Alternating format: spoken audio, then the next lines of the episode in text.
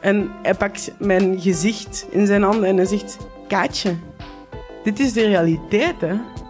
Hey, ik ben Pieter van Relaas. In Relaas hoor je waar gebeurde verhalen en die worden live voor een publiek verteld door de mensen die ze zelf hebben meegemaakt.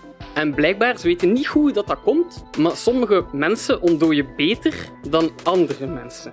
Luister naar Relaas. Je vindt ons terug op alle plaatsen waar je podcast kan beluisteren. Bekip zal geen lawaai niet meer maken. Leuk dat je luistert naar Boeken FM. Hou jij ook zo van gemak? Abonneer je dan op deze podcast. Dan hoef je nooit meer een aflevering te missen. hey, en als je dan toch bezig bent, laat dan ook een recensie en een genereuze hoeveelheid sterren achter in je podcast-app. Dan kunnen andere luisteraars ons makkelijker vinden in hun podcast-apps. En het geeft ons natuurlijk een goed gevoel van binnen. De leukste recensie wordt voorgelezen door Joost de Vries. Heb je een vraag of ben je onredelijk boos op ons? Stuur dan een mailtje naar boekenfm.dasmag.nl. En wat ik ook jammer vind over die spreuk gesproken, dat eh, Harry in honderdduizend gevechten zit. En de enige spreuken die hij ooit doet is Stupefy en eh, wat is het? Expelliarmus. Expelliarmus. Weet je wel, meer dan dat doet hij niet. Dan gaat hij zelfs het, het, het slotgevecht tegen hij die niet genoemd mag worden. En dan is toch... eh, Stupefy, stupefy. Weet je, die man die heeft je hele familie vermoord en dan, dan wil je hem een blauwe oog geven. Nee, gewoon Avada Kedavra, motherfucker.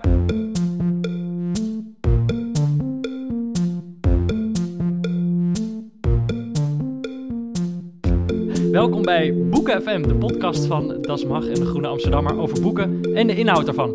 Twintig jaar geleden verscheen een Nederlandse vertaling van Harry Potter en de Steen der Wijzen. Een verhaal van J.K. Rowling over de jongen die bleef leven. De tovenaar Harry Potter, die in de decennia die daarop volgden de aandacht van ontzettend veel lezers zou blijven vasthouden. Tot op dit ene moment waarop wij drieën op de zolder van Das erover gaan praten. Bij wijze van een kerstbonus eindejaars special. Zo heb ik hem genoemd. Joost de Vries, redacteur van De Groene, met het kapsel van een Malfidus. maar, de, maar de hartelijkheid van een Hufflepuff. Ja. En een Dekwits durf, moed en ridderlijkheid kunnen haar niet ontzegd worden. Maar ergens schuilt er toch ook wel wat sluws in haar. Ja. Eh, en eh, Peter Buurman, die heeft rood haar. eh, dus hij zal wel Ron zijn. of niet? Nee, Molly. Dan zal die Ron wel zijn. Molly.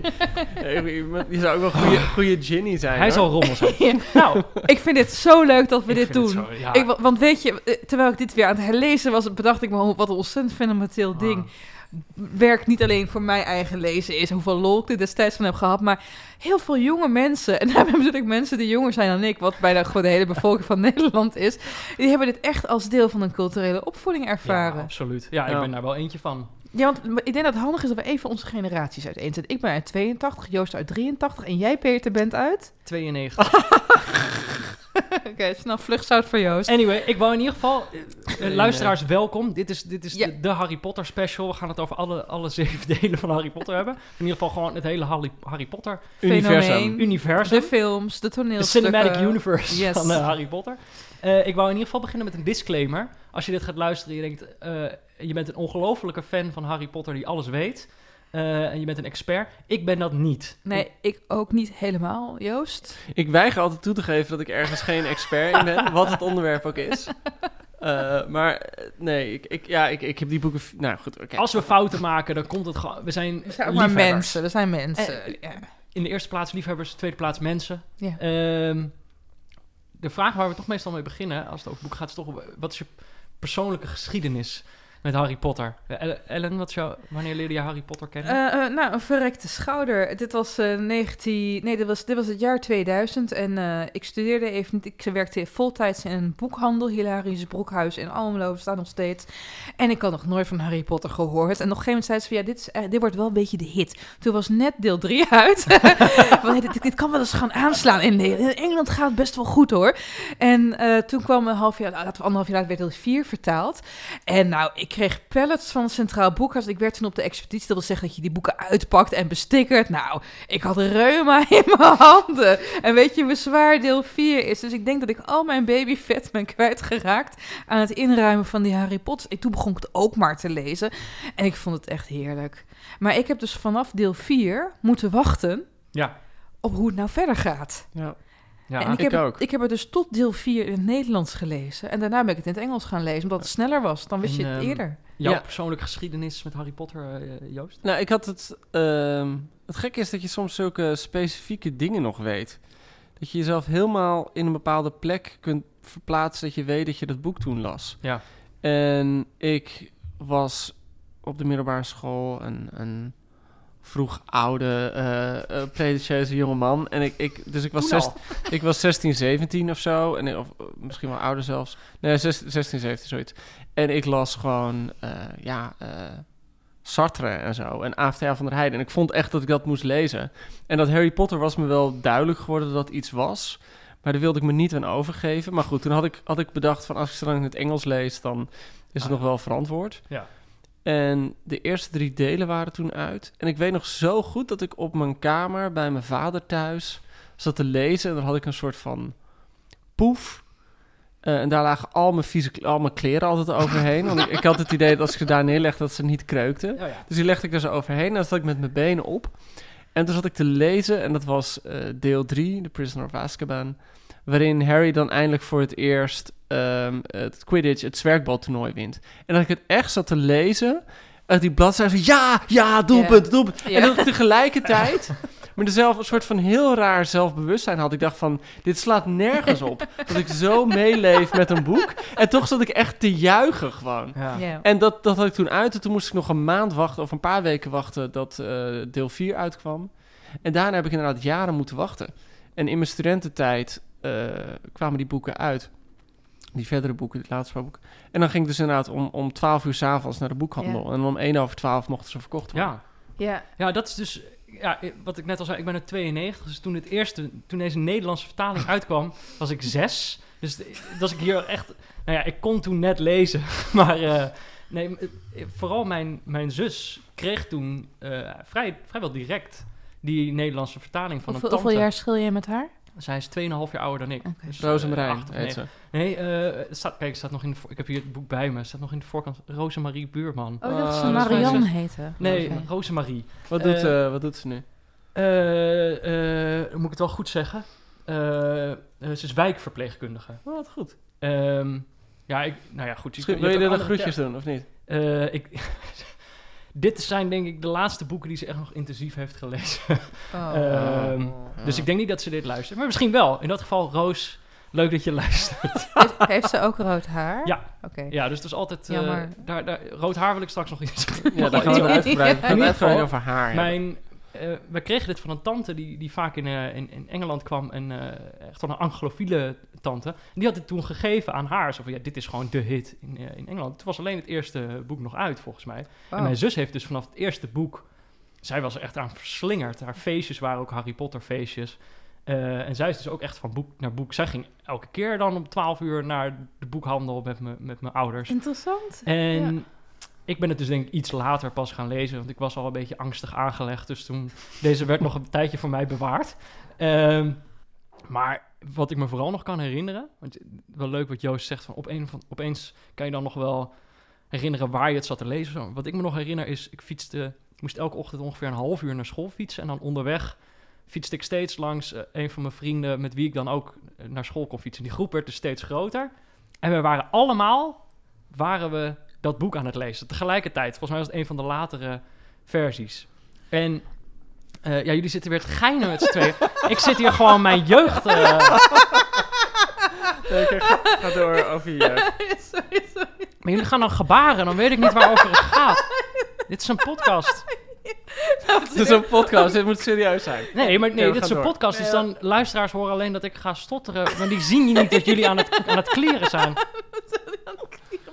Nee, weet je wat? Ik weet nog... Nee, oké, ik ga mijn verhaal ga gewoon door, ga afmaken. door. Ik wil meer weten over wij, je wij, jeugd. wij zagen echt Vertel voor dat jij en die vrienden elkaar aan het potteren waren. Maar Nou, vert- vertel oh, even, ja, Dat nou, was een soort waar potteren, maar dan... waar was deze jeugd? Waar speelde deze jeugd af? ja, Eindhoven. Ellen komt uit Almelo, Ik fietste ik van- kom uit Heergewaard. Oh, Ja, wat een mooi... Borne. Wat hebben we een mooie driehoek in Ik eh, fietste van- Er een Bermuda-driehoek, Ik vind jou helemaal geen Brabander. Nee, nou, dat is een lang verhaal. Nee. Ik, ik fietste vanuit Ik Veldhoven veel naar... slimmer, ja. Ik fietste vanuit Veldhoven naar Eindhoven. Ik zat in. Eindhoven op school. En onderweg eh, woonden al die vriendjes. En dan we waren allemaal tegelijkertijd hetzelfde boek van Harry Potter aan het lezen. En dan waren we op de fiets, hadden we het over dat verhaal. Weet je, één jongen was dan net iets verder. En die zei dan, ja, er gaat iemand dood. Maar ik zeg niet wie.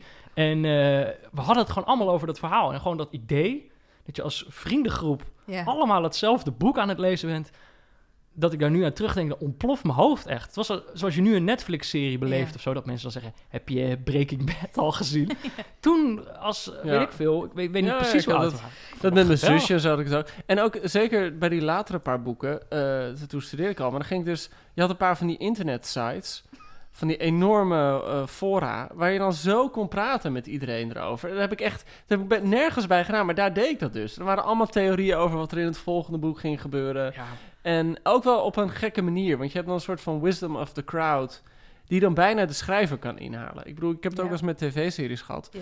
dat dan op die internetfora eigenlijk het plot al helemaal voorspeld wordt, omdat gewoon alle puzzelstukjes ja. worden gelegd. En dat ze statistieken erbij halen. Want je hebt net is er, is er on- hebben een groep wetenschappers die hebben bekeken naar wat de omstandigheden zijn waarin je bijvoorbeeld in Game of Thrones stel, snel sterft. Oh. Je bent hooggeboren, je bent wit, je bent een man, nou weer, daar ga je al. En ze zijn dus aan het voorspellen wie uiteindelijk overblijft. Ja, Maar terug hier naar Harry Potter. Grappig, want dat delen met vrienden had ik dus ook. Ik werkte, op een gegeven moment werkte ik in Groningen naast mijn studie in de bibliotheek.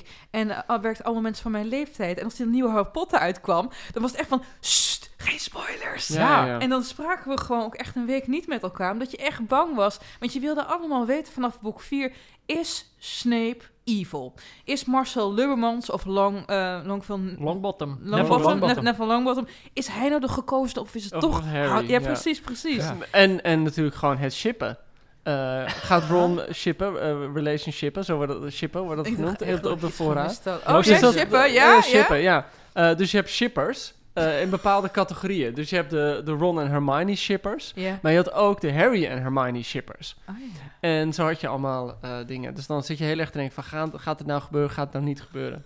Oh. Ja, ik, ik, ik herinner me inderdaad nog, wij hadden dan thuis één boek en die ging dan door het hele gezin. Dus dan was het altijd wel een strijd van wie mag hem nu lezen. En dan, sommige mensen hadden dan inderdaad al dat hele boek gelezen en hadden dan hoeveel al de mensen kennis. waren jullie thuis? Vier, Ja. vier, maar dan was Vier kinderen. nee, gewoon in totaal. Oh, nee, nee, ja, ik dacht echt, dat de roodharige plant zich ook zo hard voort. ja, hè? ja. Kijk, hier wil ik, het, hier wil ik het Uitsterven. straks nog over hebben. Ja. Volgende vraag. We hebben nu een soort geschiedenis geschetst, onze eerste kennismaking. Ja. Maar eh, wat, wat mij opviel, ik heb voor deze podcast heb ik het eerste en het laatste boek teruggelezen.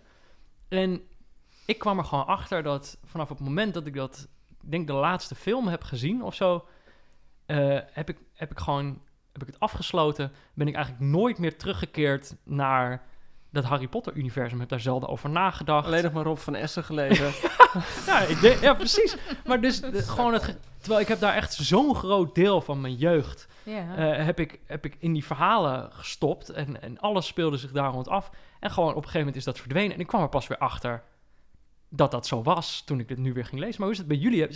Hoe zijn, wat is nu jullie verhouding tot Harry Potter? Nou, het, het, het heeft altijd... Ik heb altijd wel bij tijd en wel eens een boekje herlezen. Die films natuurlijk. Ik, een vriendin van mij eh, uit Groningen... Hi, Sanne! Die, die kijkt alleen maar deze films. Gewoon Hm. een soort van mentaal soort EMDR. Van, oh, dan voel ik me weer relaxed. Dan weet ik precies wat er gaat gebeuren. En ehm, het is wel zo, want nu, nu, nu heb ik het voor deze podcast opnieuw gelezen, intensiever en zo. En je beseft opeens wat voor deel het ook uitmaakt van je belevingswereld. En ook, dat was ik vergeten, hoe ontzettend vol lol het was. ja, Ja. Ik vind het zo fucking Ja. grappig, jongens. Ik heb het echt alleen al vanwege die humor. ja. maar het is... Nee, maar het, het is inderdaad echt iets dat gewoon 15 jaar met je meegelopen heeft. En ik, Ja. ik heb die boeken... Ja, dat klinkt, klinkt pathetisch, maar ik heb ze echt vier of vijf keer gelezen. Ik heb gewoon elke keer als er dan... Zeker in die latere jaren, dat je heel lang moest wachten tot een nieuw deel uitkwam. ja. En ik wist van, oké, over een maand verschijnt het nieuwe deel. Dan ging ik in die maand de voorgaande boeken nog een keer lezen. Ja. Dat ik er gewoon zo helemaal in zat. Dus sommige boeken heb ik echt keer op keer gelezen. Ja. En, en ehm, daarna kwamen natuurlijk die films uit, weet je. Dus dan, dan werd het weer langer opgerekt. En daarna kwamen die... die eh, nou, je hebt dat toneelstuk is natuurlijk uitgekomen. Toneelstuk heb ik niet gezien, maar wel de tekst gelezen. Ehm, daarna, nu heb je die films over The Crimes of Grindelwald... en Fantastic Beasts and Where to Find Them. Dus het, het loopt gewoon door. Ja. Ja, maar ik En- heb- ja. Ja, en ik heb dus laatst, afgelopen weken voor kerst... heb ik heel hard moeten werken. Gewoon honderdduizend dingen moeten af. Nou, jullie kennen het wel.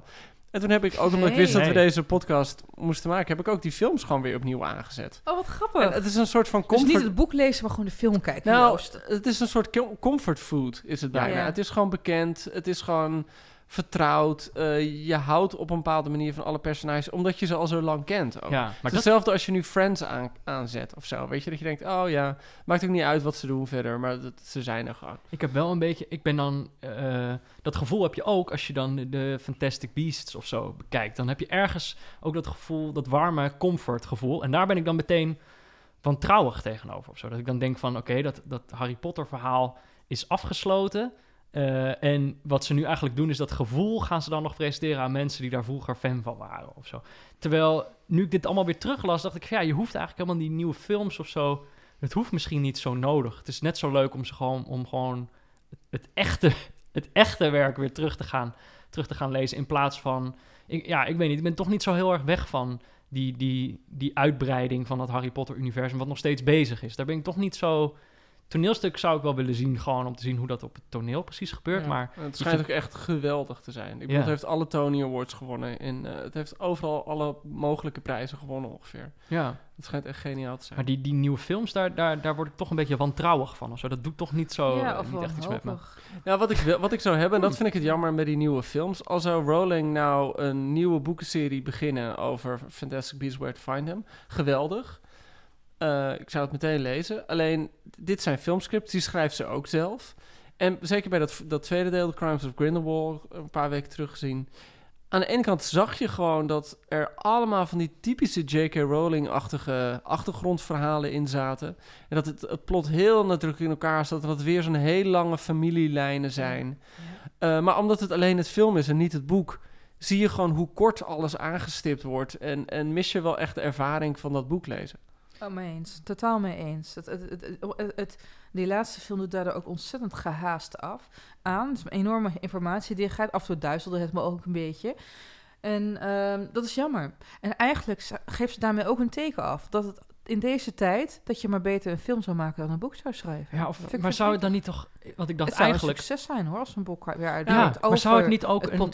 Ja, ja. Ja. Ik had, ik had bijna het idee, kijk, dat hele gevoel van wachten tot er weer een nieuw boek komt, met elkaar praten over wat erin staat of wat er nog gaat gebeuren. Dat lijkt zo op hoe, de, hoe je nu eigenlijk vooral over series praat of zo. Dat ik bijna Ja. dacht, zou het niet, altijd niet veel beter, die hele Fantastic Beasts eh, film, zou dat niet gewoon een hele goede eh, Netflix-serie geweest kunnen zijn? of Nee, het is nu een bioscoopserie, hè? De- vijf delen. ja, maar een film is toch gehaaster dan een aflevering. Absoluut, Ja. absoluut. Ja, het zou zoveel... Het zou ook Ja, en ik, ik kan me niet voorstellen dat als ze zich bij Netflix zou melden, dat Netflix niet zou zeggen: Oké, hier heb je 500 miljoen, ga maar 20 afleveringen ja, maken. veel plezier. Ja. Ja, ja.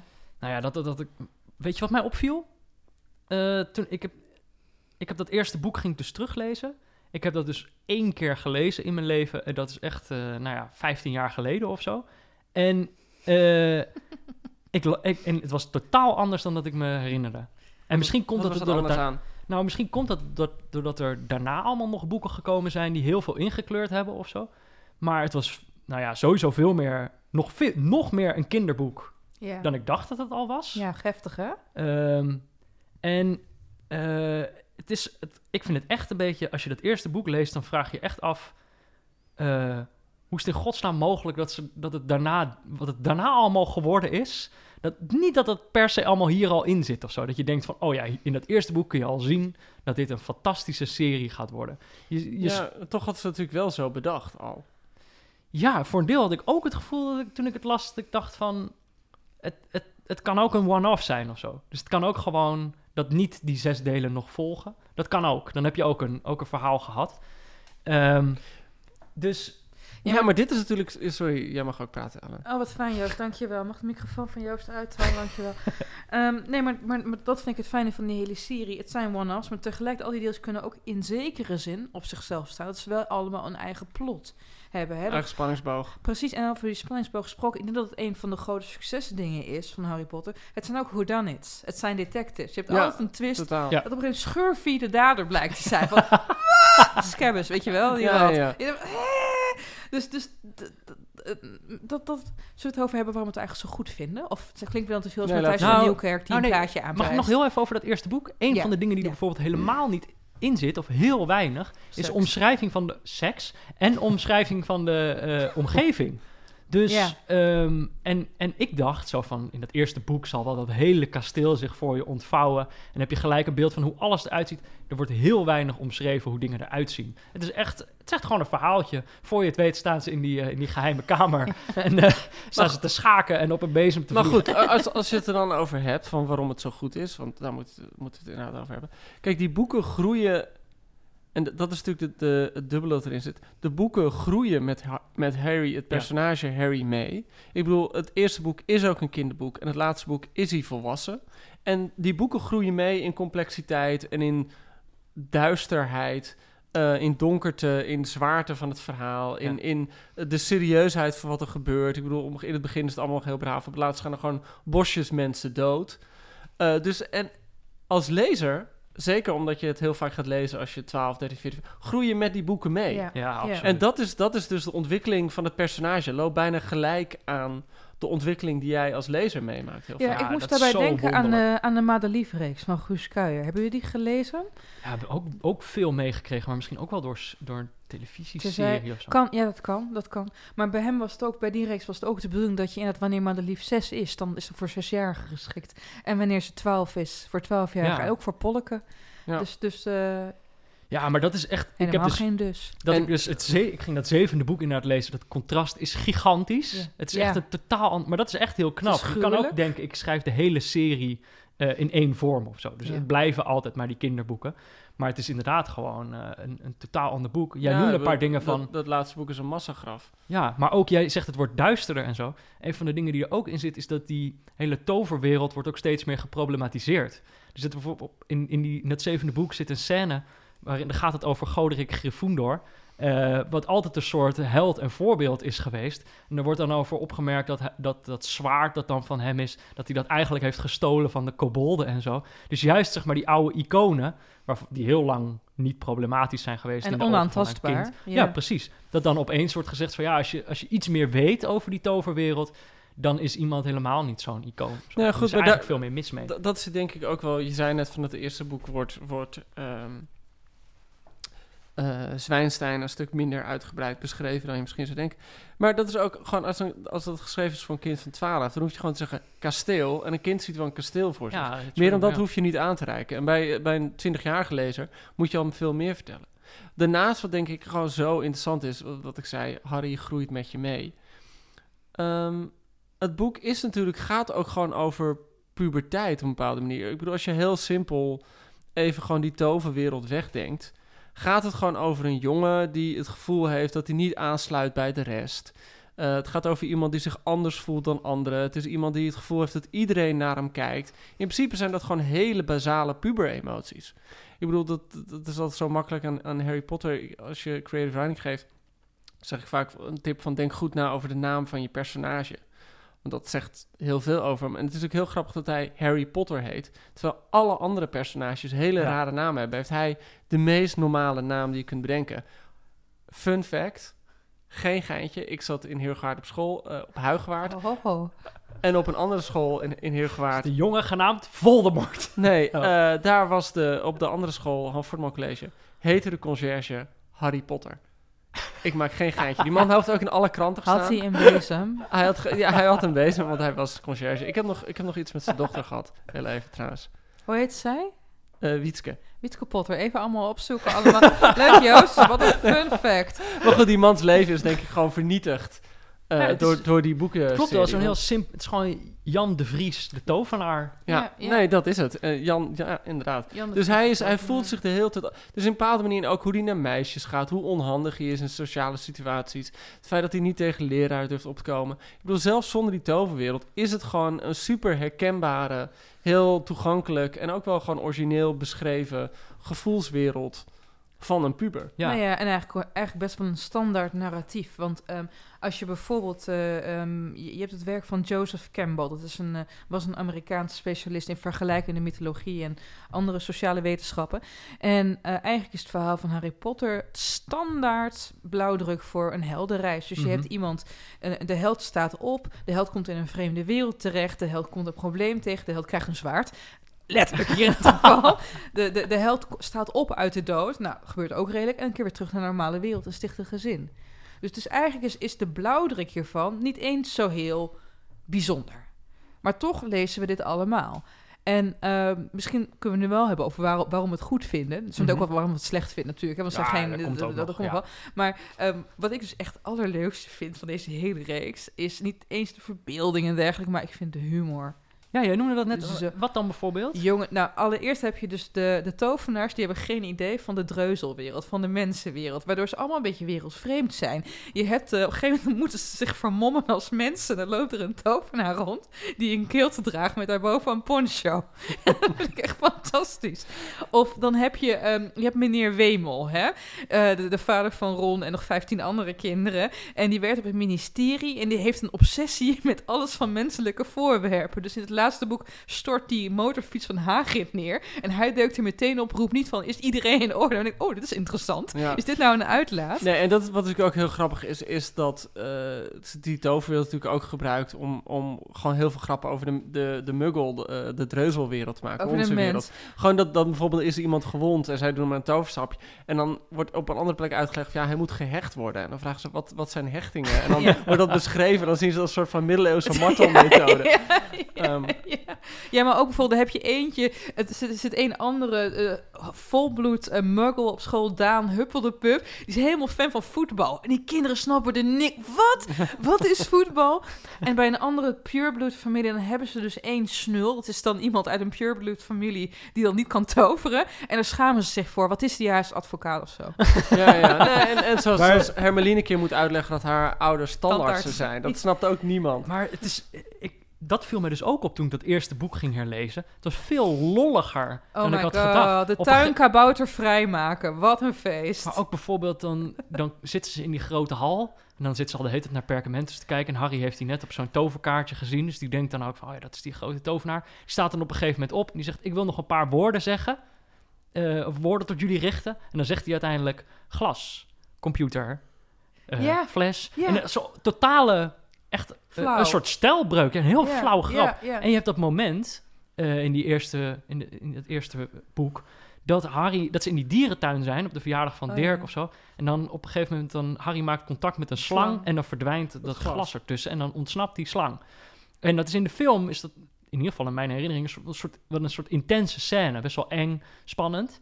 Terwijl in dat boek is het alleen maar lollig. Ja. Hij, hij kletst een beetje met die slang. bedankt, hè? Ja, die slang Ja. zegt toedeledokie, Ja. ik ga naar Brazilië of zo.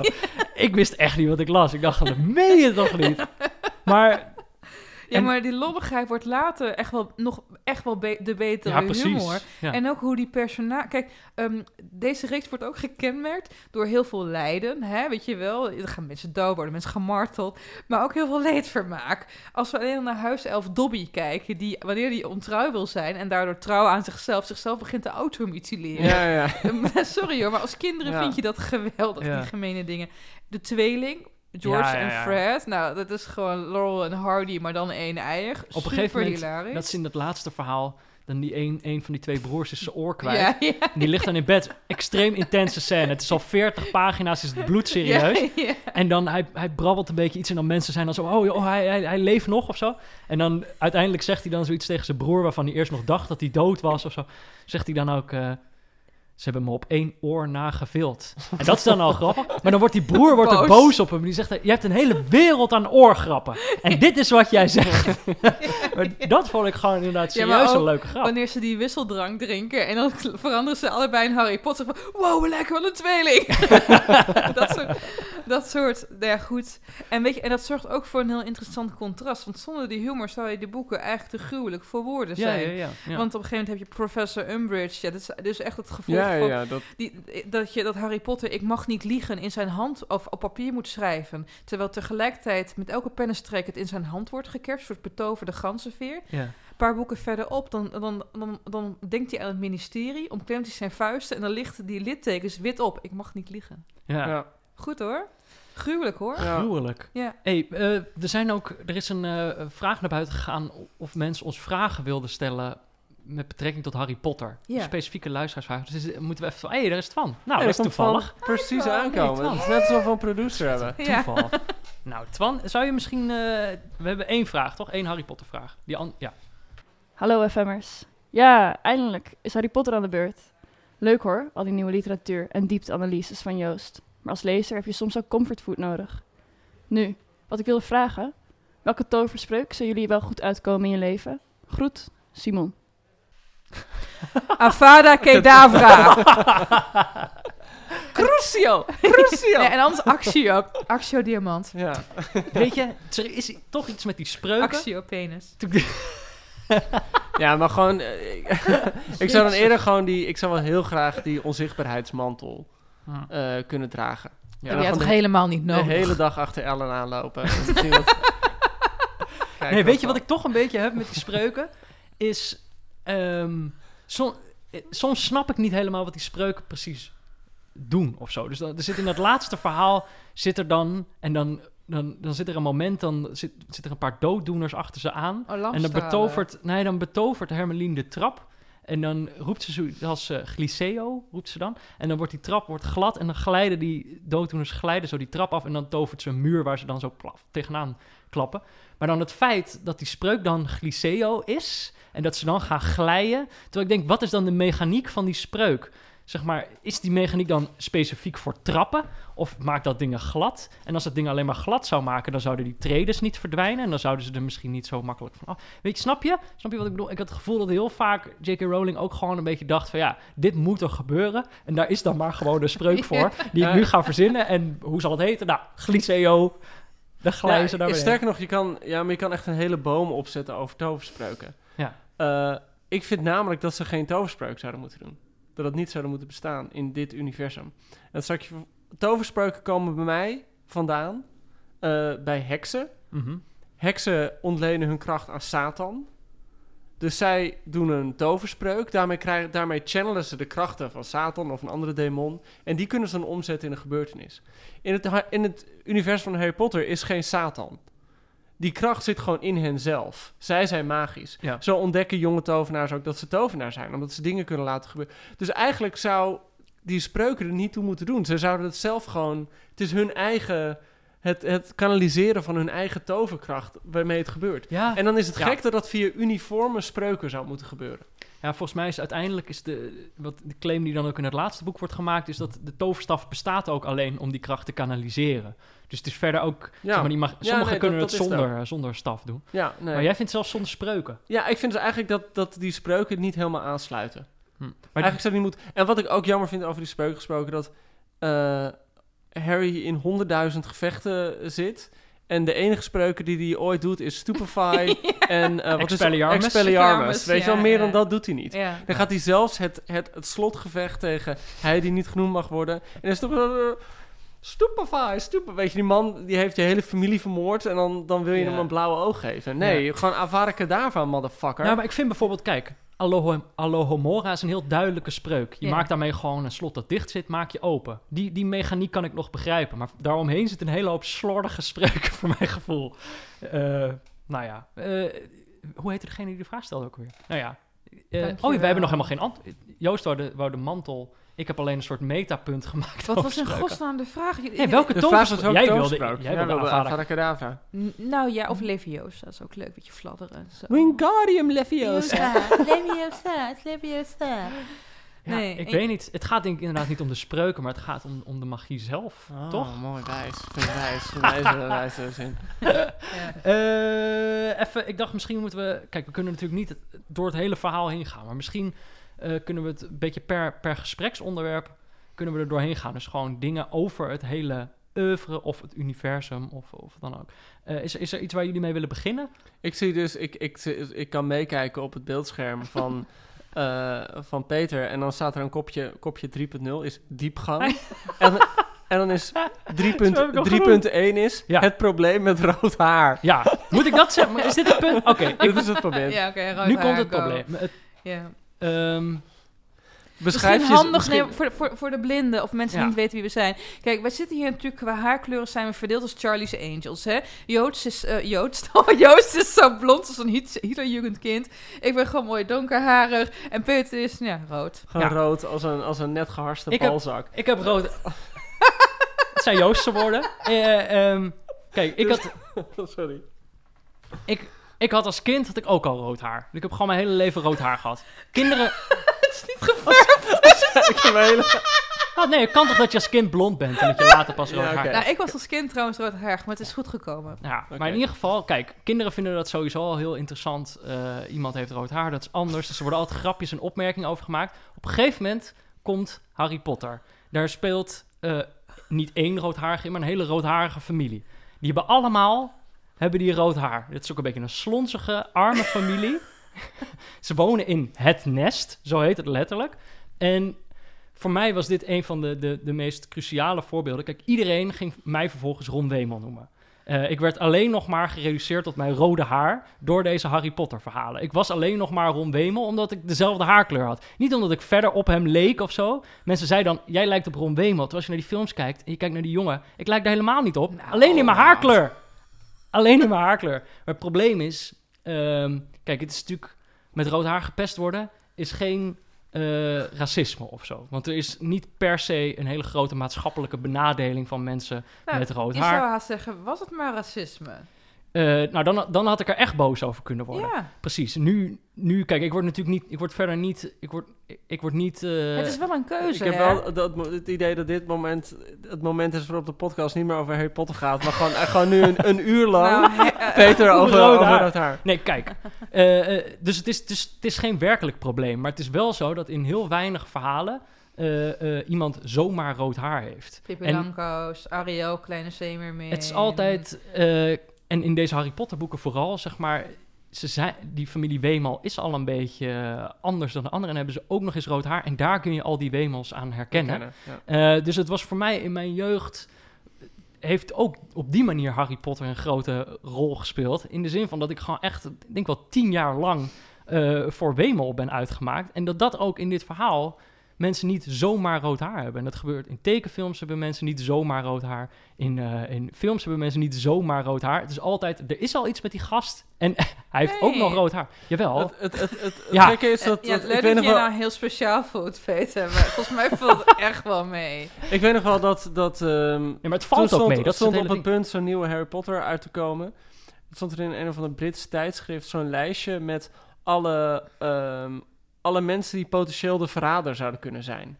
Dus gewoon Snape en uh, nou ja, genoem op. En dan op een gegeven moment, en dan er stond Snape en dan stond er zo'n uitleg bij. En dan stond Ron stond er ook bij en dan stond er bij de zin Never trust a ginger. Ja, en nou, dan dat, ga je al. dat zeggen mijn broer en ik nog steeds tegen elkaar van Never trust a ginger. Nou, dan ga je al. Maar wat, Ja. wat grappig is aan het haar, is dat, dat het haar door J.K. Rowling heel makkelijk wordt ingezet een soort van symbool. Kijk Ja. naar Ron, die heeft opvallend rood haar. Het eerste hoe Harry Potter wordt beschreven is dat hij zijn haar zo vaak kan kammen als hij wil, maar dat het altijd gewoon pluizig en door de war blijft zitten. Eh, natuurlijk, het eerste wat je te weten krijgt van Hermeline, volgens mij behalve dat ze grote voortanden heeft, is dat ze woest wild haar heeft wat niet te controleren valt. Terwijl bijvoorbeeld Draco meteen wordt beschreven als een jongetje met keurig gekamd haar. Ik bedoel, op een bepaalde manier is het natuurlijk ook gewoon het, het eh, weet niet of je het het rebelse kind moet noemen, maar gewoon het kind dat het leven niet onder controle heeft. Is het haar een soort van symbool voor? Mhm. Ja, ik denk ook wel dat, dat, dat zij dat veel gebruikt. Maar ik dacht, weet je, eh, laat ik dan gelijk even beginnen met de kritische noot. en ik moet het toch een keer over, over rood haar hebben. Ja. dacht ik, nou, dan is misschien de Harry Potter aflevering. Is wel het Werden, beste moment. eh, we- we- hebben, jullie- hebben alle mensen in, jouw in jouw gezin rood haar? Nee, nee, dus eh, mijn zus wel. Waardoor mensen altijd gelijk wisten... Kijk, dat vond ik dus wel herkenbaar. Zij wisten altijd gelijk dat wij broer en zus waren. Want er komen twee roodharige kinderen binnenlopen. Ja, nou, die, die, die zullen dan wel bij elkaar horen. Maar mijn, mijn ouders dus allebei niet. Mijn, mijn moeder heeft zwart Wat? haar en mijn vader heeft bruin haar. Dus het is, het is ook nog eens heel groot ja, toeval. je denkt dat je vader bruikt. ja, ja, ja. Nee, dus het is ook nog eens een heel groot... mensen weet niet wie zijn echt vader is. Hè? Het is ook nog eens een groot toeval dat wij allebei rood haar hebben. Want eentje, dat, eh, dat, dat kan nog. Maar allebei, dat is wel heel toevallig. Nou ja, in ieder geval, eh, zijn er nog andere onderwerpen die jullie willen aanstippen over het Harry Potter-universum? Ja, eh, eindeloos veel, veel eh, onderwerpen kunnen. Wat, wat ik... Ja, waar, moeten we beginnen? Wat ik gewoon heel... eh, eh, Willem-Jan Otte heeft een keer een heel mooi essay geschreven over Dumbledore, over Perkamentus. En op een bepaalde manier... Ik heb Ron nooit zo heel interessant gevonden. Eh, Ik heb Hermione altijd wel een heel interessant, tragisch personage gevonden. Nee, maar je identificeer je denk ik ook het meest met Hermione. niet? Nee, ik had het meer met? Harry gewoon. Ja, Toch wel. ik ben altijd gewoon eh, Frodo. En, En, je- eh, dat- ik bedoel, en jij, dat- Peter? Met wie ik me geïdentificeerd had? Ja, ik zeg niks. Poeh. Nou, ik denk inderdaad wel eerder met zo, met zo iemand als eh, Hermione, ja. Ja. En ehm, maar goed, daaromheen zitten natuurlijk een aantal personages die zeker gaandeweg in het verhaal steeds meer diepte en steeds meer tragiek krijgen. Snape voorop. Mm. Maar natuurlijk ook eh, Dumbledore. En wat, her, wat Otto schreef in een essay, Harry, heet, Harry is dood, heet het. ehm, is dat, dat J.K. Rowling iets heel bijzonders doet in het geval van Perkamentus. Namelijk, ze weet wijsheid te problematiseren. En het idee in de serie is natuurlijk dat Perkamentus alles snapt en alles doorheeft en een enorm menselijk inzicht heeft. En daarnaast gewoon alles van de wereld weet en alles van de toverwereld weet. En waar het om gaat in het boek eh, is dat hij iets weet. Er moet namelijk iets gebeuren, namelijk Harry moet dood. Dat weet hij van het begin af aan. En dat is natuurlijk precies zo hetgeen dat hij niet tegen Harry kan zeggen. En dat is een heel mooi spel weet dat hij eigenlijk Harry opvoedt. Eh, Snape verwijt hem dat later ook. Op een manier traint hij hem en voedt hij hem op en maakt hij een soort van heroïsche man waarvan hij weet dat hij zichzelf dan uiteindelijk zal moeten opofferen als de tijd voor is. En dat hij dus eigenlijk gewoon een hele tragische, zielige relatie met Harry heeft. Omdat hij ja, eh, van hem houdt, oprecht. En tegelijkertijd hem zijn dood in moet sturen. Ja, als En- een, een varken voor de slacht of zo. Volgens ja, mij dat, is dat... dat, zegt, eh, dat zegt Snape ook. Van, je, je hebt hem echt als een varken voor de slag heb je hem opgevoed. En ehm, dat ze op, op die manier heel erg laat zien wat een probleem het is om alles te weten. Ehm, en dat vond ik een hele bijzondere extra toevoeging aan het personage van, van Perkamentus. Die daarvoor, zeker in de eerste paar boeken, is Perkamentus een beetje too good to be true. Het is echt gewoon de, de vriendelijke, oude, wijze meneer. Nepotistische. Ja, ja, een beetje nepotistisch. Ja. En eh, dus, dus daar zit weinig in. En pas later eh, begint hij heel sneu en tragisch. Zo Zo Snape natuurlijk ook later pas. In het begin, in, In de eerste paar boeken, is hij Ja. gewoon uitsluitend gemeen. Ja. En pas vanaf het derde boek snap je eh, eigenlijk dat er ook gewoon een hele lange menselijke geschiedenis aan vooraf zit. Ja, dat is dus wel, wel knap volgens mij aan die hele serie. Dat het inderdaad begint als een soort heldere wereld waarvan je gewoon weet van... oh ja, Harry is de held, Snape is de vijand... en er is nog een soort eh, Voldemort die daaromheen eh zweeft. En je hebt Perkamentus, de wijze man die alles weet. En dat inderdaad gaandeweg die verhalen... wordt elk personage wordt, eh, diffuser, eh En genuanceerder. soms ook onuitstaanbaar, want Harry die krijgt halverwege boek 5 eindelijk de puberteit onder de leden. Nou, dat is een vervelend mannetje, zeg. Ja, dat sowieso is het geen, eh, geen onbetwiste, onbetwiste held of zo. Hij heeft best wel wat vervelende, vervelende kanten, denk ik. Ehm, maar het is wel interessant wat jij zegt, dat er nog steeds dus inderdaad discussies kunnen zijn, bijvoorbeeld over Perkamentus van, is, oké, wat heeft hij gedaan? Want, Mhm. Of nou ja, wat hij gedaan heeft, weet je wel. Maar wat waren de motieven inderdaad? Was het een En varken het voor de slacht? verantwoord Ja, precies. gedaan? Ja. Maar wat er bijvoorbeeld ook wordt over Snape, die wordt in de latere verhalen, lijkt dat bijna ook een soort held te worden. Dan heb je ook mensen die echt een soort Snape-fan worden. Waar volgens mij dan J.K. Rowling later weer over heeft gezegd van... eh, dat zij niet zozeer geprobeerd heeft om, eh, om, om alles goed te praten wat hij doet... maar wel om hem menselijker te ja, maken. begrijpelijk te maken. Ja, en dat ik denk dat dat wel een belangrijk onderscheid is met wat er gebeurt met al die personages of zo. Ze worden juist minder... Ja, natuurlijk. Nee, ik bedoel, Snape had ook gewoon aardig kunnen doen tegen Harry, weet je wel? Ik bedoel, Ja. dat, dat natuurlijk. Nee, en, en Dumbledore is, of Perkamentus is op een bepaalde manier het orakel van Delphi. Dat je niet vertelt wat je... eh, ehm, dat niet vertelt wat er gaat gebeuren, maar jou vertelt waardoor het gaat gebeuren. Ehm, ja, nou ja, goed. Dat, dat zit er gewoon heel veel in. En je merkt ook wel in, het, in, de, in, de, in de serie, en dat is zo onvermijdelijk iets... eh, naarmate die boeken zeg maar met je mee opgroeien en interessant worden... dat bijvoorbeeld iemand als Hagrid, die in de eerste twee boeken heel nadrukkelijk aanwezig is... eh, steeds met haar zijlijn verdwijnt. Hagrid is natuurlijk ook gewoon echt... Ja, weet je, de Pino van ja, de. Pino. ja, echt, echt een heel, heel irritant personage. Eh, eh, waar verder ook geen enkele diepte verder in zit, weet je wel. Eh, en, en verderop in de serie komen dus de andere personages... die krijgen wel steeds meer eh, gevoel en steeds meer diepte. Ja, en ook, ook lang niet iedereen. Iemand als Bellatrix Lestrange. eh, ja, nou, Bella- oké, die is gewoon Trix van verradig. Ik had wel ja. meer over McGonagall, eh, professor Anderling. Ja. Had ik wel meer willen weten eigenlijk. Eh, ik bedoel, sommige personages krijgen nog steeds... Ja, ehm, heb je het idee, valt er ook nog meer over te zeggen. Is dat wat, zijn, wat is jullie favoriete personage eigenlijk? Ja, je het er toch over hebben? Oké, ik heb er meerdere. Natuurlijk, eh, kijk, ik, ik, ik, omdat ik me daar ook mee identificeer. Hermelien, Ja. uiteraard. Ik, ik, interviewde een half jaar geleden Nagum Wijnberg. Dichter heeft een eh, PC Hoofdprijs gekregen. En hij lijkt heel erg op Voldemort. En... eh, Ja, het zal je maar ja, nee, gezegd echt, worden. echt, hij lijkt echt op Voldemort. Ook als hij, hij is professor economie. Als hij dan voor zijn eerste jaar zegt... Oh, dus je weet wel. En eh, ik, ik vond het heel grappig, want mensen zeiden, oh, dat is net Voldemort en Hermeline samen. Ik dacht van, nou, vond ik me toch wel gevleid. Maar het, personage waar ik het meest om heb gelachen, is in deel 2 Gladiana Smalhart, oftewel Oh ja, Lockhart. ja, ja. Oh, dat is Die- die, Heel die fijn oplichter. personage, ja. Ja. zalig. Ook iemand die zijn eigen shampoo-lijn heeft en zo. Nou, ik Ja, ja, zo zo'n oplichter. grappig. En hij heeft dan, ik Ja. weet niet of die grap ook in de, in de boeken zit, maar in de film zit hij wel. Hij heeft dan een portret van zichzelf. En op dat portret staat hij een portret van zichzelf te schilderen. Ja, ja, Maar nog wel, Hermeline is een paar keer voorbij gekomen. En dat was natuurlijk wel de troost die je als roodharige jongen in Harry Potter kon vinden. Je kon ooit ontmaken. nou ja, dat, je dan, dat, dat de roodharige in ieder geval nog degene was die dan toch wel bij zo iemand als Hermeline terecht kon komen. Ja, maar ook, maar ook je, je, je kwam bij een van die hot Indiaanse twins ook terecht, hè, tijdens het Julebal. Ja, ja, ja. Ja, ik heb al die boeken ertussenin niet Nee, gelezen. ik weet maar- niet heel veel. ja, ja. Nee, maar inderdaad, Hermeline is op een bepaalde manier ook... eh, misschien nog wel meer dan Harry lijkt zij de echte held van het verhaal te zijn. Moreel onaantastbaar. Moreel onaantastbaar, altijd conscientieus, altijd doorzetten, altijd je best doen. Ik bedoel, ja, zij, zij is wel zeg maar de meest... eh, ja, op een bepaalde manier de meest heroïsche personage.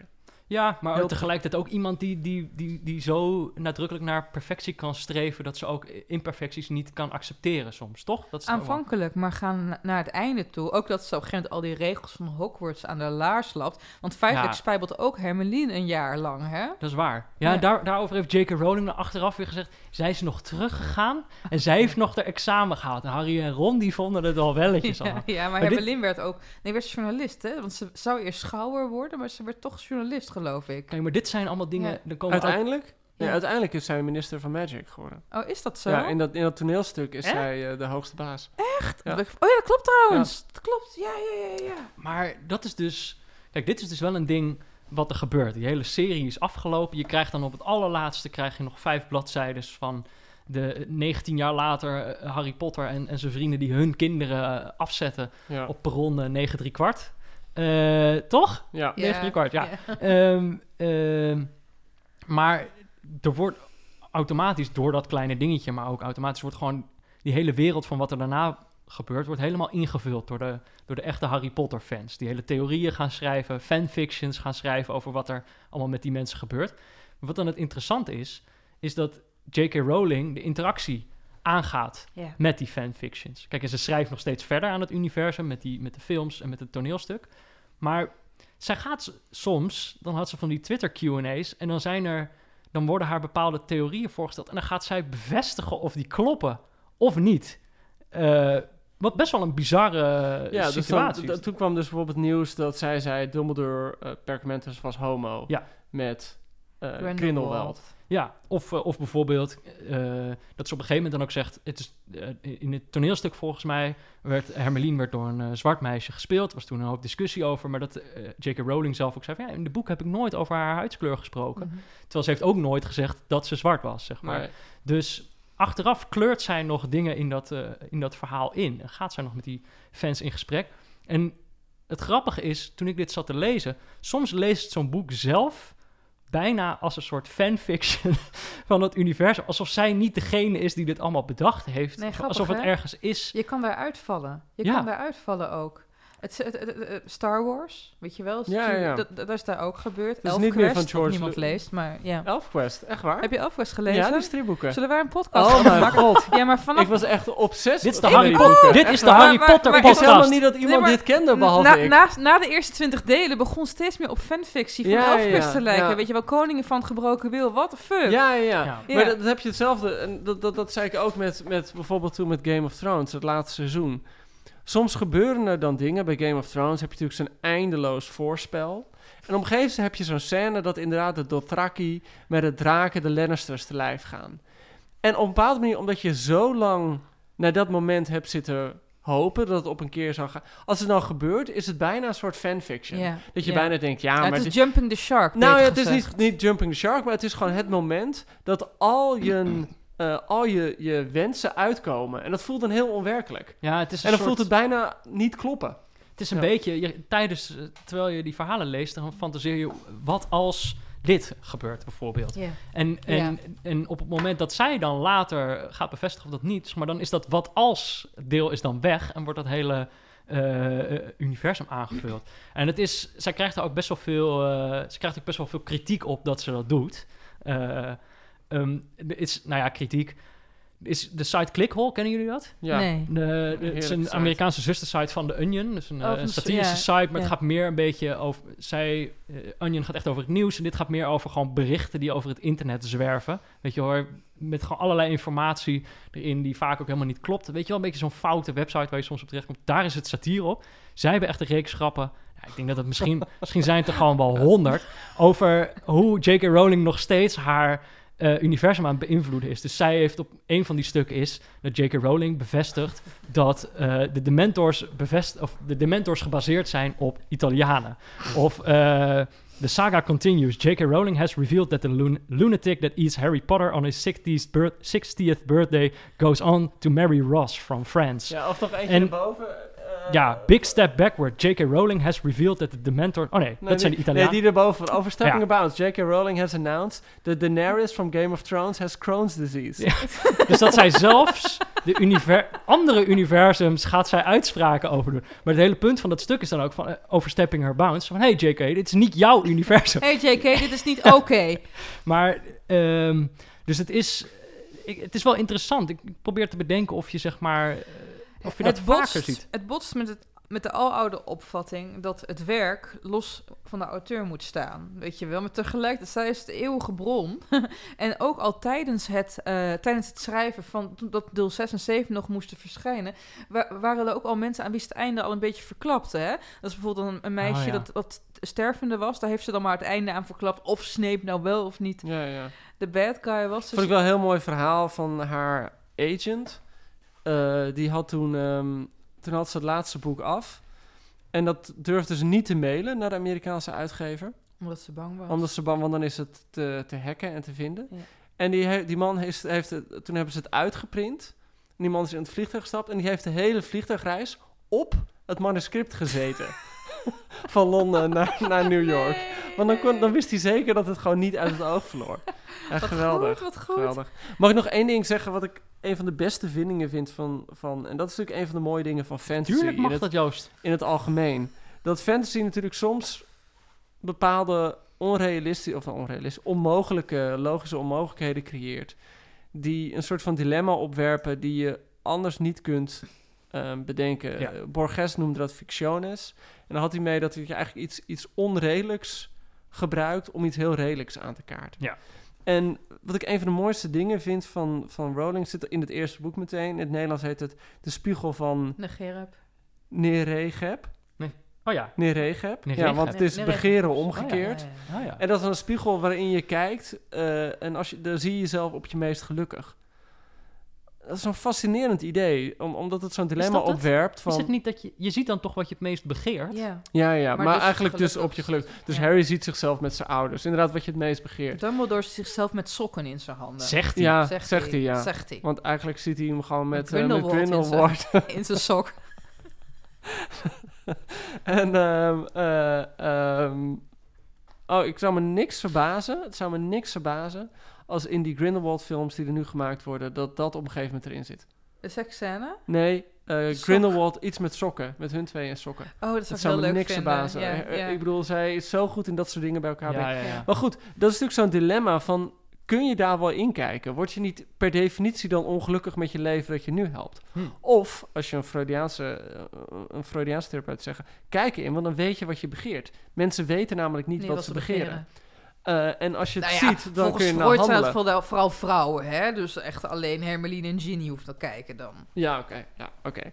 Ehm, dus, dus, nou, ik weet niet. Dat, dat vind ik van die zulke goede vindingen. Ja, ja. Ja, maar Eh, dat zit sowieso, ik vind dat sowieso... Kijk, in dat eerste boek is het, echt, is het nog helemaal niet zo eh dens. Nog niet zo dicht met allemaal van die vondsten of zo. Dat universum is, begint pas net. Maar in het laatste boek, joh, dan is echt... eh, in, in elke alinea zit wel weer zo'n vondst of zo. En Nee, ik en moet dan soms alludeert ze er alleen aan. Ik had wel bij het laatste boek, als er dan een noot van kritiek moeten zijn. Wat de regisseurs heel goed hebben gedaan, is van het laatste boek twee films maken. En dat had ze met het laatste boek ook moeten doen. ja. Dat, dat, dat laatste boek zit te vol Op een of andere manier. En, En er komt soms- zoveel... Die hele mythe van de... Van de wat is De het? drie de, broers. De drie broers. Ja. eh, komt Ja, een ja, beetje uit de lucht vallen of zo. Terwijl, dat, terwijl je eigenlijk het idee dat die mythe van die drie broers... had al veel eerder aan bod moeten komen als dat zo... eh, dat, dat, maar goed, misschien zeg ik het ook omdat ik heel graag nog een boek zou willen hebben gehad. Ja, ja het is... ehm, Ik vond het laatste deel trouwens ook niet smetteloos, jongens. En er zijn een paar dingen dat ik gewoon echt die ik zo ongeloofwaardig vond. Dat heb je op een gegeven moment. Kom maar eh, op. Nou, dan heb je, dan heb je Bellatrix Vendetta of Bellatrix Strange. En die wordt doodgemaakt door Molly Wemel. ja. Ja, dat is dan... als- ik niet. dat- precies, ik vind dat ook iets, dan je iets te veel je lezers aan het pleasen. Ja, precies. En, en implicatie dat je dan uit moederliefde alles kan. Maar die Vendetta, dat is dan wel... Dat is een, dat is een psychopaat, jongen. Dat is Jeffrey Dahmer meets Ted Bundy... meets alles wat George Lucas aan vijanden heeft gecreëerd. dat is, is ook gewoon een- echt Darth hangt- Vader to the max. Maar het hangt Dat ook is een samen... atoombom met zwart haar. Ik ga gewoon door. Dus Maar- danger, danger, high voltage. het houdt niet op. En dan heb je Molly van... Ik heb een toverstaf en rood haar. Sorry, Peter. Ja. en boom, daar gaat ze. Ja, maar het is tegelijkertijd zit er volgens mij in die scène zit ook iets wat, wat de hele tijd wordt gezegd, is dat Voldemort en Bella, Ja. Bellatrix onderschatten ook constant het is dat soort hubris dat ze doodgaat. Ja, wordt ja, wordt ook wel er, gezegd, maar ja. dat wil niet zeggen dat ik het alsnog geloof. Nee, nee, nee, er zit, er zit wat in. Ik, Nee, ik maar ik ben met je eens, dat, dat is een beetje zo'n fan, zo'n fanfiction moment. Ja, ik Ik denk dacht van, oh, ik moet ook nog even die moeder even iets stofs laten doen. Ja. gerechtigheid. Daar smullen wij van. Maar Ja. er zit ook heel veel, hoe zeg je dat? Onrecht zit er ook in. Ja, want, die- die- Teddy Tonks, de zoon van Lupus en eh, gewoon de, eh, Delphine, hoe heet ze nou? Nymphadora Tonks. Ja. Die blijft achter als wees, net zoals Harry. Mhm. En ehm, het, het is ook grappig, want, want ehm, kijk, eh, we zeggen allemaal dat George R. Martin van Game of Thrones de grote seriemoordenaar is onder de letteren, maar J.K. Rowling kan er ook wat van. Er, gaat, er worden Ja. wat afgestorven, zeg je in die reeks. Wat vonden jullie het ergste? Goh, jongens, nou, ik... Dat, Ik de uil. Ja, oké. oké. Ja, maar dat is de eerste die doodgaat in dat zevende boek. Ja. Dat was een van die dingen volgens mij toen ik met mijn vrienden dan naar school fietste.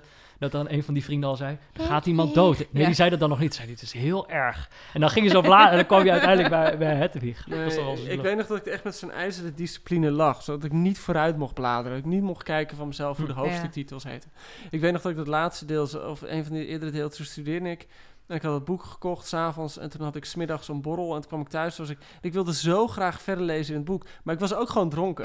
en, en toen wist ik van, als ik nu ga lezen, dan ga ik het niet meekrijgen. Toen heb ik echt, en ik dronk nooit koffie. Toen heb ik echt gewoon een hele zwarte koffie gezet en gewoon koffie gedronken. Wanhopige poging om nuchter te worden. Uiteindelijk was ik om, om zeg maar half twaalf s'avonds was ik weer helemaal nuchter. Maar toen had ik zoveel koffie gedronken dat ik toen dat hele boek s'nachts heb uitgelezen, dat ik toch niet kon slapen. Ehm, ja, nee, nee. Dat goed. is wat Harry Potter met je doet. En maar wat ik ook heb, en ik weet dat, dat jij, eh, Ellen en ik daar volgens mij even mening over verschillen. Ik vind bijvoorbeeld dat vijfde deel, wat voor iedereen gezien wordt als het zwakste deel, is een van mijn lievelingsdelen. Nou ja, dat wil niet zeggen dat je, dat, dat Dat- je smaak hebt. is dat? Maar dat is zeg maar een deel dat gewoon te lang is en een, een soort van, het, het plot komt niet heel duidelijk naar voren. Het is wel ook het deel dat Harry voor het eerst een vriendinnetje heeft. Het is ook de- het deel waarin zeg maar eh, die, die, die Wizards World, die, die tovenaarswereld, soort van tegen elkaar op wordt gezet.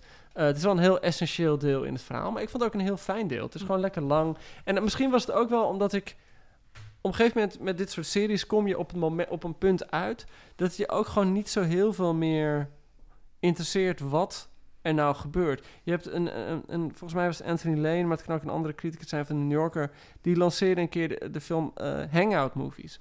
En dat zijn films die je niet per se kijkt voor het plot of wat er gebeurt, maar gewoon omdat de mensen die erin zitten gewoon, daar wil je bij in de buurt zijn. Ja, ja, ja. En dat is Oh, eigenlijk wat een beetje in met het... met en het- welke films noemt The Breakfast Club waarschijnlijk? nou, hij, hij noemt bijvoorbeeld Pulp Fiction ook. En Oh, ja. eh, dat, dat van, oh, je wil ze gewoon horen praten, wat er gebeurt, doet er verder niet zo Wa- toe. wa- wat zijn jullie hangout movies? Even heel snel. Nou ja, heel snel. Bijvoorbeeld die, die Marvel-films, die superheldfilms. Het boeit inmiddels ook niet zo heel veel meer wat er gebeurt. Maar het zijn gewoon grappige personages om in de buurt te hebben. Kennen jullie Scott Pilgrim versus Ja, the World? Scott Oh Pilgrim. my god, ik dat heb, mijn possie ik heb het bijvoorbeeld ook met eh Le Grande Bellezza van Paolo Sorrentino. Dat is Ah. gewoon zo'n heerlijke, Eh, heerlijke mensen om naar te kijken. Maar nu we, toch, een nu het Rennie. toch hebben over, over mensen met wie je zou willen rondhangen, toch wil ik toch nu beginnen met de rubriek De Sorteerhoed. Oeh, ja. ik dacht, het is leuk als we ehm, e- elkaar gaan indelen bij, de, eh, bij een van de vier verschillende huizen van Zwijnstein. Wacht, even op een rijtje gezet. En daarna zeggen we welke we zelf of zo. Ja, precies. ja, ja, Het- ja, dat gesprek, dat- ik, ik vermoed dat dat vanzelf wel loskomt. Het Gryffindor, dat gaat echt om durf, moed en ridderlijkheid. Heb ik opgezocht. Het stond op de Wikipedia van Gryffindor. dus, eh, Biased, biased. Zwa Zwadderig gaat om sluwheid en trots. Ik vind Zwadderig vind ik altijd een beetje raar. Het lijkt per definitie al slecht. Ik dacht als Ja. kind altijd, waarom zou je erbij willen? Ik moet zeggen dat nu de wereld wel zo veranderd is dat ik denk, die mensen zitten gewoon bij Zwadderig. En ze hebben het Nee, niet die zitten door. bij de overheid. Ja, nou, kan ook. In ieder geval. En dan heb je nog Hufflepuff. Dat zijn de, de harde werkers, en, eh, geduld en trouw. Ik las ook ergens de, het ding dat, dat dat gewoon de stoners zijn. Ja, de minions. Dat zijn de minions. Ja, die zijn, dat zijn gewoon de mensen die lekker een beetje blowen en het allemaal wel prima vinden. Eh, en dan had je nog Ravenclaw, dat zijn de nerds. Ja. Toch? Maar er schijnt ook creativiteit en zo, dat soort dingen schijnen er ook wel in te zitten. Met, zullen, met wie zullen we beginnen? Ik had aan het begin van de aflevering had ik al Ons een beetje jullie een beetje verrast met. eh met eh, om, om, het zei toen al dat Joost een beetje Malfidus haar had. En met Joost beginnen? Ja. Waar zou jij Joost indelen? Ja, dat zou een mix van Ravenclaw zijn en Zwadderig. Maar, ja, zwadderig? Waarom Ja, dan geen Gryffindor bijvoorbeeld? Dus dat haar is dan bepalend. Dat haar, dat heb ik toch met jou ook, schat? maar het Ja. gaat toch om wat er diep van binnen zit? Dat weet die sorteerhoed. Nou, maar ik, ja, ik, eh, buiten deze podcast omroddel ik wel eens gezellig met Joost en zo over het hele wereldje. Nou, we hebben allebei wel een klein zwadderig zaadje. Ja? We, we hebben symbolisch gesproken dan in ons zitten, ja. Ja, iedereen natuurlijk wel. Hè? Dat is natuurlijk wel een beetje het idee van... Maar wat ik net zei, van de zwadderig, daar wil toch helemaal niemand bij zitten? Of is Nou dat dan te veel? Ik weet niet hoor, als je, eh, je leert wel allemaal lekkere sneaky... Het zijn eigenlijk een eh, beetje de, de conservatievelingen of zo, toch? Het zijn een beetje de conservatieven. Ja, dat, nou, wat Ellen net van tevoren zei, het is een beetje het Forum voor Democratie. eh. Ja, het is de jeugdafdeling van Forum voor Democratie eigenlijk. Of, of wat Ellen ook zei, de Hitlerjugend. Dat kan ook nog. het gaat natuurlijk wel echt om puur bloed, het doel heiligt de middelen. Ja, eh, oude families, old boys network, netwerk, netwerk. ja. Dus nou ja, ik weet niet. Ik weet niet of ik Maar nu maar nu- daarom maar- bij... Ik heb het, maar ik zeg toch Ravenclaw met een snifje zwadderig. Maar dan, maar dan gaat hij dus naar Ravenclaw. Ja, Omdat hij, omdat hij van lezen houdt. ja. maar uiteindelijk komt dan uiteindelijk iedereen die echt heel veel van lezen houdt, komt dan toch gewoon het lezen van deze boeken houdt. Of zouden die dan toch van zichzelf denken dat ze Gryffindor zijn? de- maar het is wel gewoon dat al kijk je naar, naar wat de vier huizen hebben en wat erbij. Wat voor omschrijvingen erbij passen, dan mis je ook wel heel veel dingen. Je mist bijvoorbeeld joie de vivre. Waarom is er geen huis waar joie de vivre? me- waar waar, heb je niet een Ah, huis waarin wat, ja, wat, wat talent eh, of, of eh, stijl of, of humor of ik. Ik bedoel, het is allemaal wel heel erg. Ik weet niet. Ik vind het, ik vind het een beetje. Ik, ik Waar ben, zou je jezelf indelen, Joost? Het is zo heel moeilijk om aan iemand te vragen en dan dat die persoon niet eh Gryffindor noemt. Nou, maar Nou, maar, Want, natuurlijk denk je, ja, oké, ik durf, ik, ik kom wel op voor mijn vrienden en ik, ik, eh, ik heb een zekere ridderlijkheid en ik durf, natuurlijk, ja, maar tegelijkertijd, ja, ik, sluwheid snap ik ook wel gewoon, weet je wel. En ik werk ook wel hard. En, en ik heb niet altijd geduld, eh, als ik nu bij Hufflepuff kijk, maar ik kan wel soms trouw zijn. En, eh, Hallo vriendin van Ja. Joost. Ja. Ja, maar soms. Eh, en de Ravenclaw, ja, de nerd, dat snap ik. Dus ik weet niet, ik, ik, ik, ik, heb, ik zou de sortierhoed echt nodig hebben. Maar jij, Gryffindor zeg je eigenlijk over jezelf. Ja, eigenlijk zeg ik even door. Ja. Oké, over naar Peter. Wat zouden we, waar zouden we Peter indelen? ja, ik denk toch een beetje, maar dat is... Ja, ik... ik, ik ja, ik- Nou, ik vind, om, om dan over mezelf te beginnen. Ja. Ik vind bijvoorbeeld wat Joost zegt, zo van... Ik zou mezelf bijvoorbeeld niet zo gauw een Gryffindor noemen. Als je al die dingen leest die Harry allemaal doet... en de, en de moed die hij daadwerkelijk heeft... Ik lees dat wel eens en denk, nou, Ja, maar, ik maar, zou het niet doen. Dus hij is goed. maar Hermelien, kijk naar Hermelien, die zit ook in Gryffindor. En Ja. die doet ook die dingen wel met heel veel protest en tegenzin. Maar uit een soort van loyaliteit aan hun vrienden ja, doet ze het toch. er is een theorie dat zij alle drie... Kijk, dat Ron eigenlijk een Hufflepuff is. Dat Hermelien Ja, eigenlijk een, een eh, eigenlijk een Ravenclaw is en Harry eigenlijk een zwadderig is. Ja. Maar dat, doordat zij de keuze maken om een Gryffindor te zijn, zijn zij Ja, een maar dat is natuurlijk ook gewoon, da- daar gaat die hele sorteerroute om. Hij Want legt Harry het je voor, maar je mag keuze. kiezen. Je krijgt de keuze. Ja, En hij kiest dus voor het goede, zeg maar. Hij had ook, eh, als hij deel 1 eh eh Zwadderig had eh, gekozen... en het verhaal had zich zo verder ontwikkeld... dan was in deel 4 gewoon eh, Voldemort teruggekeerd... met Harry als rechterhand. ja. En eh, dat had, het, had, het- had het boek heel anders... eh, Ben je nou fanfiction aan het schrijven? ja, eigenlijk zou ik dat moeten Ik zou, maar ik zou mezelf echt gewoon bij Ravenclaw indelen. Ik zou het ook wel fijn Ja, vinden. Dan ik zit je zou je niet, ook bij niet, Ravenclaw indelen. niet helemaal in die hoek waar de klappen vallen. Dat vind ik ook wel prettig. Dat je een beetje langs de zijlijn gewoon een boek zit te lezen. Ja. Terwijl de school in de fik staat. Ellen? Ja, Zwadderig. Ellen zou ik wel denk ik echt indelen bij Hufflepuff. Ik bedoel, als ik kijk naar Ellen en ik zie hoe ze schrijft en hoe ze eruit ziet, je ziet gewoon hoe hard ze eraan werkt. Weet je wel? En eh, dus. nee, ik zou Ellen. ehm, ik zou Ellen. Absoluut. zwa- ja, zwadderig wel voor een Ja, deel. hij heeft iets van zwadderig. Ja. Ja, maar maar weet je- ook wel, ja, ik weet niet. Ook, nou ja, goed, dit wordt al heel erg. eh, Ja, dit is mutual rating the friends. Ja, is het is, dit, een soort hè? van, maar Ja, het is ja, ook een ja, soort ja, van. ja. Het is ook een soort van mutual appreciation Ja, society. ja, maar Want ik zou, ik zou Ellen ook wel bij, bij Gryffindor zetten op een bepaalde manier. Oké. Meer Nee. dan ik misschien wel. Ik zou Ellen eerder bij Gryff- Ik zou Ellen moediger vinden dan, dan mezelf. Oké. Ja, nee, ik ben wel degene dat als ik iemand in elkaar geslagen zie worden, ertussen springt, tenzij, Ja. ik zelf, tenzij ik het zelf ben. Maar ik ben zou- wel... dan kun je er niet tussen. Dat, dat wel, maar ik denk juist dat je bij Zwadderig moet. Als, ik zou ook in sorteerhoes, zou ik waarschijnlijk ook Gryffindor, wel voor Ravenclaw of Zwadderig, maar ik zou voor Zwadderig gaan, want je moet het eh, donker wel kennen om het donker te kunnen bestrijden. Hmm. Mee eens. Het is natuurlijk in dat, in dat latere boek, dat toneelstuk, dan gaat zo'n zoon van Harry Potter gaat Ja, die gaat naar, erheen. ja, gaat naar Zwadderig. Ja. Maar dat is natuurlijk wel de vraag die je eigenlijk stelt van, is Zwadderig nog te redden of zo? Dat is toch een ontzettend...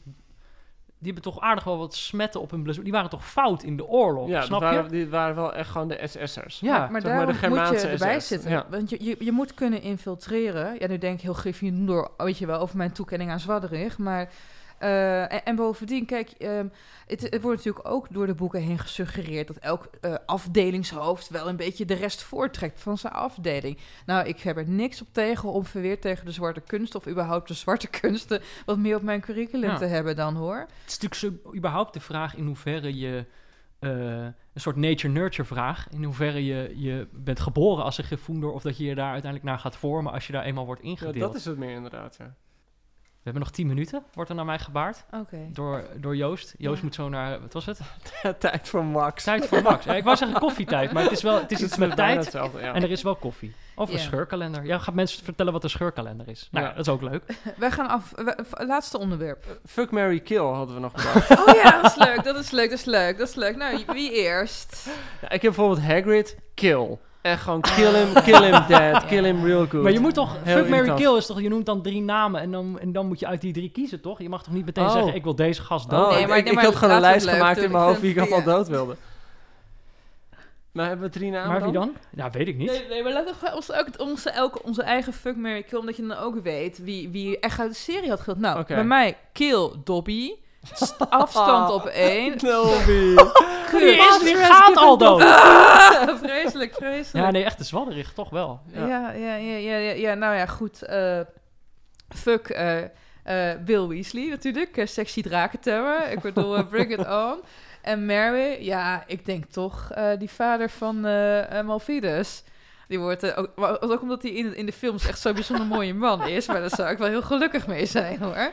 Het geeft hij een paar rare rechtse opvattingen. Maar weet je, wel, je hoeft natuurlijk altijd naar je echtgenoot te luisteren. Oké, nou... Kill Harry Potter. Kom maar op met die zegenvlier. ik ben de beste tovenaar. Ehm, wie, had jij, nou- wie had jij nou bij fuck? Ja, Bill Bill Weasley. Weasley, ja. hoor, Ja. Ja, ik denk dan toch- door. Lekker. Eh, oh god, dat vind ik wel lastig. Ehm, Ben je hetero of homo? eh, hetero. Dus ik zou, ik zou dan denk ik... Maar ik weet, niet, ik weet niet of ik zou willen trouwen met Hermelien. Dat is eigenlijk de vraag die ik nu mezelf stel. wil wel met haar naar bed. Want die heeft een kennis, jongen. Ja. Nou, misschien dan toch trouwen. Maar met wie wil je naar bed dan? Ik zou het niet weten. Het Ik, ding is, in deze verhalen ik weet wel met wie ik naar bed wil. Ik zou met die Fleur... eh, De la oh, ja, Cour. ja, ja. Fleur de la Cour, Echt uiteraard. jammer, ja. Super nou ja, oppervlakkig. gewoon- Het is natuurlijk ook een beetje gek om dat allemaal te zeggen, want de meeste mensen in, dit, in deze verhalen zijn allemaal minderjarig. Ja, ik weet nog of jullie nog... Net als ik. ehm, of eh extremely... Bill, Bill Weasley is minderjarig. Nee, dat is Hallo? waar. Nee, maar ik, ik weet nog of je dat boek van John Seven voor Extremely Loud and Incredibly Close zit. Ja, heb afgestudeerd. Dat, dat begint ermee dat op het schoolplein iemand dan tegen hem zegt... Would you, eh, would you eat out eh, Emma Watson? En die was op dat moment echt 14 of zo. Ja. Dat is best wel awkward. Eh, maar goed, ik, ik zou denk ik... eh, Hagrid zou ik gewoon heel vaak doodmaken. En af, opgraven en nog een keer doodmaken. Eh, ik zou heel goed met Hermelien getrouwd kunnen zijn. Lijkt me fijn. Ja. Eh, en Fleur en ik, weekendje prijs. ja, ze, ja, ze spreekt toch Frans, hè? Praat Nederlands met me. Ja. Zullen we, Zullen we dan afronden? Ja. Oké. Welk cijfer geven we de boeken? Ja, dikke acht. Geintje, ik... een 8. Hoe kan je dit nou niet een 10 geven? Dit zijn boeken die echt onze culturele wereld veranderd hebben. Ja, ja, maar dan... Ik zeg J.K. Rowling deel. Nobelprijs. Bam, ik heb het gezegd, jongens. Oké, dan Zo. hebben we een 10 van Joost, een 8 van mij en van Peter. Een 7, Ik heb een dus- 7, een 7 min. Ik heb de eer- Ik heb eerste kleine boek- handen. Ik heb kleine handen. Ik geef een 7 min. Ik wil niet, ik wil niet mezelf als, als eh, wat was het, tienjarige keihard dissen, maar het eerste boek is, het is echt gewoon niet, dat is Ja, echt niet zo heel erg goed. hoor, Joost, ja. Dat is, ik schrok daar echt een beetje van, dus ik kan dat eerste boek echt geen 10 geven. Maar dan op het einde, zeg maar, als je dan snapt wat er, wat er in die tussentijd allemaal gebeurd is. Ja, ik probeer nu te bedenken. Klommen naar een 7. Ik probeer te bedenken hoe ik op dat gemiddelde uit kan komen. Nee, maar ik zou het geheel denk ik ook wel een 10 geven. Dat eerste kun je al lang Zo. niet meer loszien van, van Ja. het. En er was nog, er zit één dingetje. Dan heeft ik- 9,3 als gemiddelde van ons gekregen, Ik heb, ik heb in een aflevering die misschien hiervoor of hierna verschijnt, daar waren we net nog niet helemaal uit, heb ik ge- geprobeerd of ik de schrijver zelf kon laten, een blurb van de schrijver zelf over het boek kon kiezen. En dat heb ik bij dit boek ook gedaan. In het zevende boek van Harry Potter zat een mooi eh, citaat, eh, wat daar echt niet toevallig staat, maar eh, wat voor mij wel een mooie eh, samenvatting was, is eh, eh, Harry heeft op een gegeven moment aan het einde, ehm, dan komt hij in limbo, eh, bij, en dan spreekt hij met Perkamentus. Heeft hij een heel lang gesprek met Perkamentus... terwijl er een soort gevilde baby onder een stoel ligt. Herinneren jullie dit Ja, moment nog? Ja, nou, Er is op een gegeven moment... Hij heeft een heel gesprek met hem... en ze bevinden zich ergens tussen leven en dood. Dat is allemaal niet duidelijk. En Ja, op een gegeven ja. moment vraagt Harry... eh, Harry zegt, Ja, ja, ik wil ik nog één ding dat- zeggen. Ze, één ding weten, zei Harry. Is dit echt? Of speelt het zich alleen maar in mijn hoofd af? Perkamentus glimlachte stralend en zijn stem was luid en krachtig. Ook al daalde de lichtgevende mist weer neer en verhulde die zijn gedaante. Natuurlijk speelt het zich in je hoofd af, Harry. Maar waarom zou dat in hemelsnaam moeten betekenen dat het niet echt is? Toen dacht ik, Oh. nou, dat is toch mooi over Ja, dat hele Dat is heel mooi. Dat is Toch? leuk, ja. Nou ja, misschien moet ik daar dan mee afsluiten. Toch? Ja, wel met het muziek. Twan! Twan! Twan! Twan? Twan. Dat hij die... Oh jongens, Hij is nu- verdwijnd Nu, moeten we eindeloos doorgaan met deze podcast.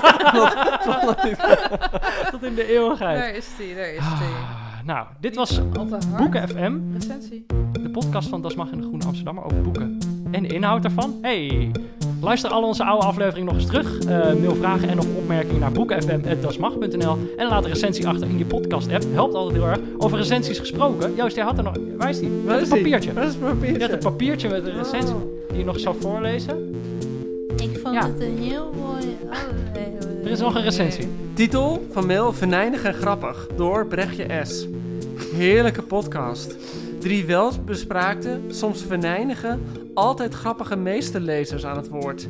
Ik leer er elke keer over literatuur in het algemeen en de humor van Ellen Dekwits in het bijzonder.